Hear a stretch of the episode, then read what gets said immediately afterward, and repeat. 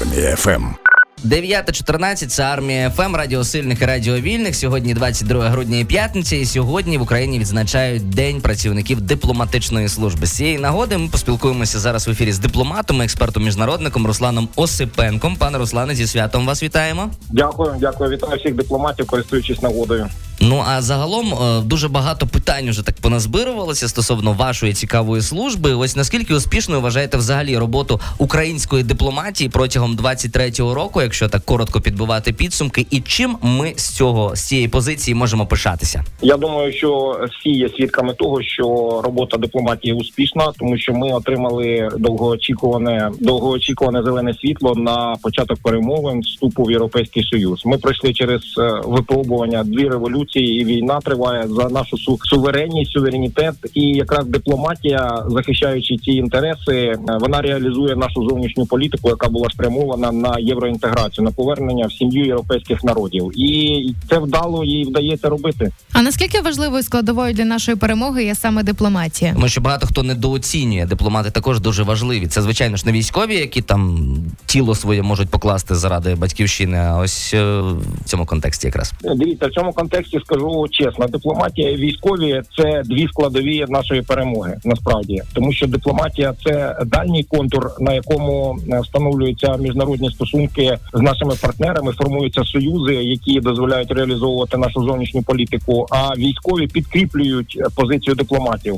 Дипломати тільки тоді можуть за столом перемовин е, щось диктувати або прохати, коли за спиною дипломатів стоїть міцна армія і міцна держава. Ну але взагалі офіційні зустрічі відбуваються за певним протоколом.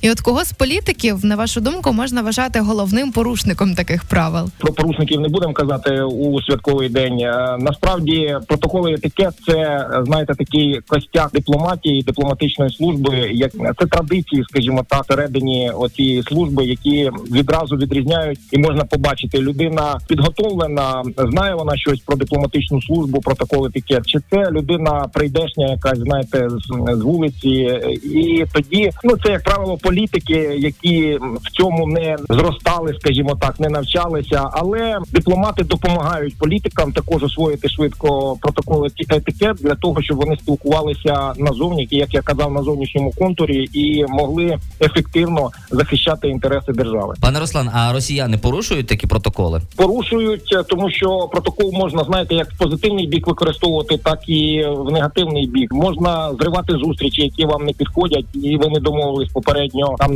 наприклад, по порядку денному про по якихось питаннях. Про протокольно ви можете зіслатися на протокол, що виникли інші у вас зустрічі, і ви не можете провести якусь е, зустріч, про яку домовлялися там заздалегідь, а вона надзвичайно важлива для держави тієї чи іншої. Завдяки от е, протоколу це може ну ті зусилля держави можуть бути просто зведені на нівель. Це такий, знаєте, зброя обоюдо гостра, як то кажуть. А чи існують певні жести, якими дипломат може висловити свою зневагу опонентові? Ну такі внутрякові моменти, тобто якось почухати Ну, себе за вухом.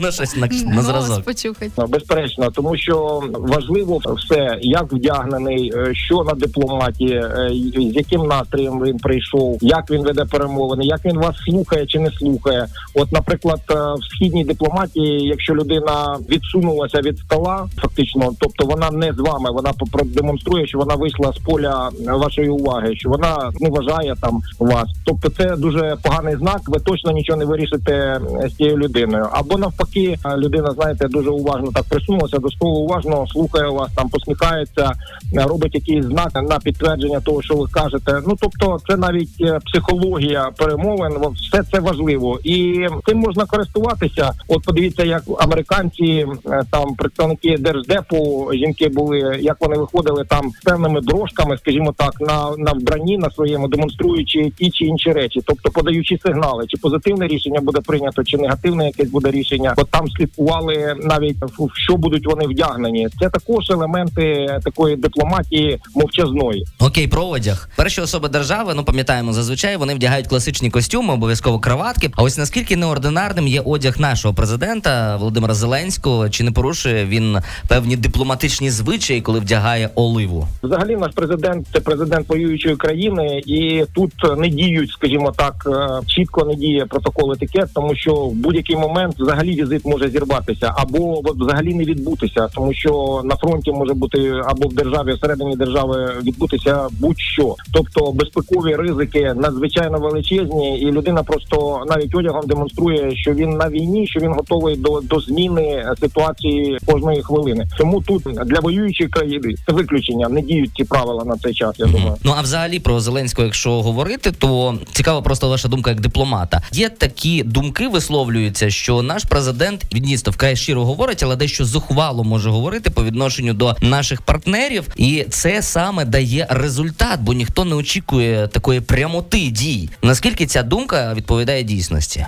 Я думаю, що це вірно, і це добре, що так трапляється. Тому що якщо робити реверанси і ці дипломатичні, знаєте, протокольні речі дотримуватися і не казати прямо, в нас немає часу. Президент розуміє, що за ним держава, народ і за ним армія, як в якій гинуть що щодня найкращі сини і дочки України. І якщо він буде приділяти увагу реверансам, то питання деякі по допомозі фінансовій чи військовій вони можуть обговорюватися місяцями, тому що люди, з якими спілкуються, вони президент, вони не в війні, вони в іншій реальності живуть, і для них е, це перемовини. А для нас це час виживання для багатьох людей, як я сказав, які на фронті сидять в окопах. Тому президент чітко формулює, що що потрібно, як потрібно, і немає цих знаєте протокольних речей, дотримання, як я сказав, реверансів умовних. Ми зараз в війні, і тому я думаю, що такий стиль дипломатії він виправданий зараз. А от е, дипломатів якої країни можна вважати найкращими у світі? Ви знаєте, дипломати, з якими я стикався, це представники Єгипту, як не дивно, е, які відстоюють надзвичайно жорстко свої інтереси і професійно. При тому школа дипломатії професійна. Представники Індії надзвичайно жорсткі в